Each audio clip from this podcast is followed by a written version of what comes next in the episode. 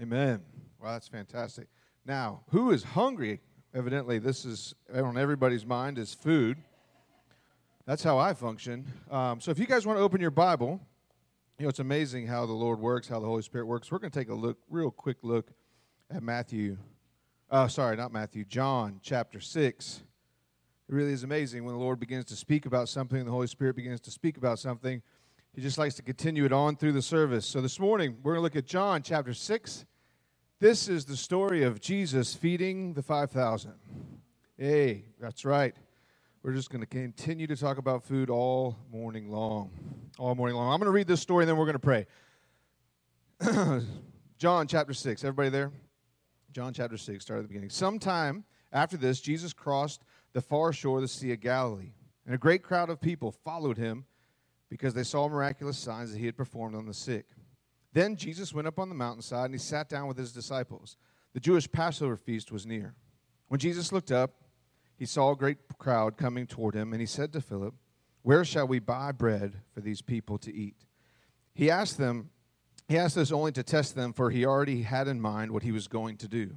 Philip answered, Eight months' wages would not buy enough bread for each one to have a bite. Another of his disciples, Andrew, uh, Simon Peter's brother, spoke up and said, Here is a boy with five small barley loaves and two small fish. How far will they go among many? Jesus said, Have the people sit down. There's plenty of grass in the place, and the men sat down, about 5,000 of them. Jesus took the loaves, he gave thanks, he distributed to those who were seated as much as they wanted. He did the same with the fish. When they had enough to eat, he said to the disciples, Gather the pieces that are left over. Nothing should be wasted. So they gathered them and filled 12 baskets with the pieces of five barley loaves left over and those who had eaten. After the people saw the miraculous signs that Jesus did, they began to say, Surely this is the prophet who is to come into the uh, sorry, who is to come into the world. Jesus, knowing they intended to come and make him king by force, withdrew again to a mountain by himself. Let's pray. Lord, we thank you for your word. We thank you uh, that we have the opportunity this morning to dig in, uh, to learn from it, to, to understand who you are, to understand how you operate, to understand what you've called us to do. In Jesus' mighty name. Amen. Amen. So, obviously, this is a, a very common, a very well known story about Jesus feeding the 5,000. But often, I, I think we get caught up in the fact that Jesus fed 5,000 out of these two, uh, these five loaves and these two fishes, and we miss some of the things that happen when Jesus does this, why he does it, how he does it, and the call in our life to do the same. So I just want to take a, a few minutes this morning and really kind of dig into that. You can find um, this story both in also in Matthew and Mark, and they all have just slightly different accounts. Um, you know, John always has a little more, more extra and a little bit more extra words, and you know, he just, you know, a little more long winded. So I always like him. Um, I, I, feel very, uh, very much like him in that regard. Yeah, some of you, yeah, I got it. Um, but in other places, you, will see the story just slightly different. In one of the stories in Matthew, he actually says that he looked upon the crowd and he had compassion. You know, Jesus wasn't here uh, in, this, in this particular instance, in this particular place, just to show off. He wasn't there just to say, I'm going to feed all 5,000 of these people. Watch what I'm going to do. I want you to see what I'm going to do. He actually started from a place of seeing the need that was before him. Said that he had compassion on the crowd. You know, often I wonder how, how, how I go about my day and, and completely compassionless about those who are around me. You know, Jesus had just been performing miracles. He said he was kind of tired. He said he, he kind of gathered away, but all these people came. And instead of being frustrated that they kept following him everywhere, if you, if you continue to read on and read before, they literally just followed him everywhere. Instead of being frustrated and leave me alone, haven't I done enough? You just stay away. He looked upon them with compassion, seeing them. And his question is, how do we meet their needs? You know, that's what Jesus is all about is, is meeting our needs. And and this story uh, you know just wraps it all up in there because we often have an idea of how our needs should be met not often uh, uh, let's just be really honest i all the time have an idea how my needs need and should be met and so jesus likes to to find out what that might be And he likes to show us how he intends to meet needs. Because he says, says here that he asked the disciples, What should we do? And it says he said this to test them because he already knew what he was going to do, already had a plan, already knows what's going on, already knows exactly what is going to happen. I don't know if you know this, but Jesus is God. Yep. And this is happens every day in our life every day in my life. I, I, have these thoughts and I have these ideas, and I begin to ponder how is this going to happen? What is going to take place? And Jesus already has it figured out, already has a plan in place. But he asked them anyway, and he let them wonder, and he let them begin to talk about, how, you know, this is what it would take in order to buy everybody food. This is what it would take in order to meet everybody's needs. And, and you know, that's what man does. We look at, at the situation, we look at the issue, and, and we've been asked, how do we take care of it? And this is where our thoughts go, is how do we meet this need? And I often wonder how, how you guys do this, but I, I do it, that I begin to spin my wheels every single day about how do I take care of this problem. You know, this week in, in the lessons, if you follow along in the, the weekly lessons, we send out Mark chapter 4. Can we flip there real quick? Mark chapter 4 is one of the, the lessons for this week in verse 26 and following. Mark chapter 4, verse 26 and following. This is the parable of the growing seed. It says, This is what the kingdom of God is like. A man scatters seed on the ground night and day, whether he sleeps or gets up. The seed sprouts and, he gro- and it grows, though he does not know how. All by itself, the soil produces grain. First the stalk, then the head, then the full corner, kernel in the head. As soon as the grain is ripe, he puts the sickle to it because harvest has come.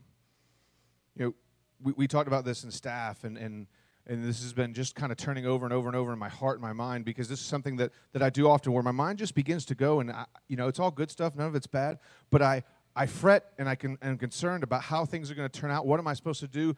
How am I supposed to take care of this? How am I supposed to get this done and meet this need? And I see all these things around me that need to be done, and my wheels just spin. And the Lord is telling us here, Jesus is telling us here, and He, he shows us in, in, in the feeding of the 5,000 account that He is in control. That He has a way, we sang about it, to meet the needs. That it's not up to us to take care of everything. Here, the, the sower is, is meant to just sow, to just do what he's called to do, and nothing more. We don't worry about the outcome. We don't stress about the responsibility. We only are supposed to do what we're called to do. Here, this, it's sowing the seed, it's throwing it out and letting God move, letting the Holy Spirit move in people's heart. What's really exciting, just kind of on a side note, is not only do we not have to worry about it, but then we also get the benefit of it. At the end of this account, it says that when it's ready, when the harvest is ready, we get to go out and harvest. I often think about how, how neat is that?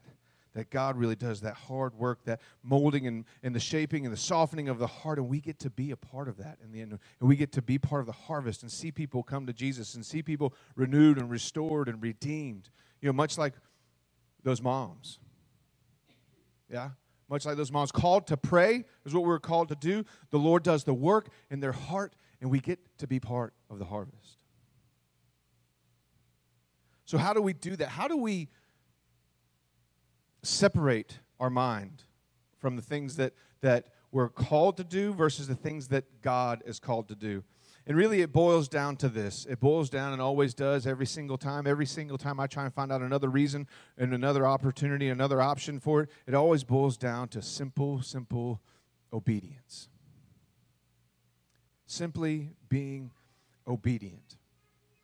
If you read the Matthew account, Jesus has this one little line, and only Matthew records it. You know, the, the disciples say in that account, they say, We have these five loaves and the two fishes. The poor boy that John talks about isn't even mentioned in Matthew's account. And he says, Bring it to me. Bring it to me. I don't know about you, but if I've been following Jesus all day and I was the only smart one to pack lunch, you're not getting my lunch. Mm-mm. Sharing food is not high on my priority list. No matter how compassionate I feel, how gracious I feel, that is not something I do. But here, he simply says, Bring it to me. That's what they do. That's what they do. They bring the five loaves and two fishes to him. And what happens after that? Jesus does the rest. Jesus does everything else after that. He said, Bring it to me. You know, a lot of times I, I feel like I'm inadequate. Whoever feels like that. Just me? Great. Awesome. That's okay. I'm okay if I'm the only one. You know, inadequate with what I have or the giftings that I have or the things I think I'm good at. Uh, or, you know, I'm not prepared for this step in my life, whatever it might be. And I, and I know, all kidding aside, I know we all struggle with that at some point in our life. I, we all are there, maybe even on a daily basis. And here's the thing this feeding of the 5,000 started with the simplest of things, maybe even the smallest amount. I guess technically it could have been a little smaller, maybe one loaf and a half a fish. But I'm sure that boy didn't think, I have got a lot going on here. Look at all this stuff. Man, he really didn't even have enough for a normal potluck. He didn't have enough to really share with anybody. And so he's not walking around thinking, oh, I've got it all together, I've got all this stuff. He has but five loaves and two fishes, a very small amount. And the disciples have it and they gather it, and Jesus simply says, Bring it to me. And God is telling us this morning, I feel deeply in my heart, the Holy Spirit is speaking that He's, he's saying, You don't need to have it all together. You don't have to uh, be the most perfect. You don't have to have the biggest, brightest gifts. But what you have to do is bring what you have to God and let Him move when we went out to, to go prayer walking and, and for the love life, uh, it was just reminded over and over how simple the call was just to be obedient to pray. It, we didn't talk to anybody. We didn't have to do any convincing. We didn't have to, to do any uh, fighting against the opposition. We didn't have to do anything but pray. And what happened? God did the rest. And this morning, I just want to encourage you that no matter where you are, no matter how you're feeling, no matter what you think about yourself and the gifts God's given you, what He's saying is bring them to me. Bring them to me and then leave it alone.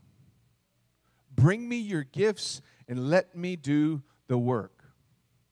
If we're obedient to do that and we can get our hearts and our minds in a place where we can begin to trust God with those things and trust God with the results, then rest and peace enter our lives.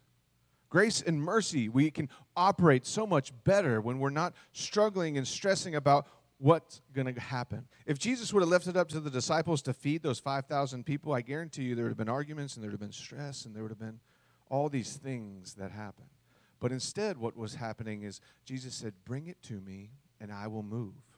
And then what happened is all those people were fed and then there was an abundance. You know, that's what Jesus does. That's what God does. That's how the Holy Spirit works. He doesn't just meet our needs. He doesn't just get us to skim by. He doesn't get just so we're okay, but he always meets our needs above and beyond because he meets them according not to our riches and glory, but according to his riches and glory. And so this morning, I want to challenge us. Because even though it's simple, doesn't always make it easy. I want to challenge us to not hold on to the gifts that we have, to not hold on to our five loaves and two fishes, to not hold on to the things that God wants to use. It, it amazes me when you, and you really kind of look at this story that what started off so simply did such a big thing. You know, in, in our hands, five loaves and two fishes feeds whatever one, two people, three people tops, if they don't eat a lot. But in the hands of Jesus, in the hands of God, what we have affects masses. It doesn't just affect our family, it doesn't just affect our close friends. If we are obedient to God, it begins to affect all those around us. We were there, and, and I'm going to keep referencing it for a long time, we realized while we were there, we were praying that, that, that the company uh, that the people who owned that business, the abortion clinic, actually owned three more. And so while we're sitting there praying and praying for them, and pray, we begin, I began to realize we're actually impacting more than just even here. By simply praying, by simply being obedient, by simply bringing the gift that I was able to bring on that day. Because I'm not one that's really great at talking to somebody on the street or, or, or doing street evangelism, or even there was one lady there that, she, man, I think she could have prayed for an hour. And I looked down thinking, I don't know if I've prayed over two minutes in my entire like I can't do that, but she could. But I realized if I prayed, God moved. So I want to challenge you. No matter where you are, what you're doing, no matter what's going on in your life, there's something that you have that nobody else has. Which is crazy to think that out of 5,000 people, it seemed like only one boy had food. There's something that God has given you that only you have. And what he's saying is, bring it to me. Let me show you what I can do in and through you in the city. So, will you? Will you step forward? Will you bring the, the simple thing that you have? Will you be obedient and watch God move? This story is, is not just about feeding the 5,000, it's about compassion for meeting the needs around us and us bringing what we have and being obedient and watching Jesus move. Let's pray. Lord, I thank you that you are a redeemer, that you are a restorer.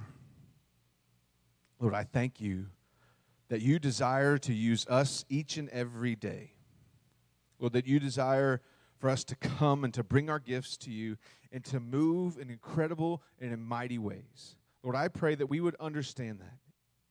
Lord, I pray that we would be bold. I pray that we would be willing to step out and bring you the gift that we have, to be obedient in following you. Lord, that we can watch you move around us, that we can watch you change lives around us, that we can watch you change cities around us. Oh, I thank you and I praise you.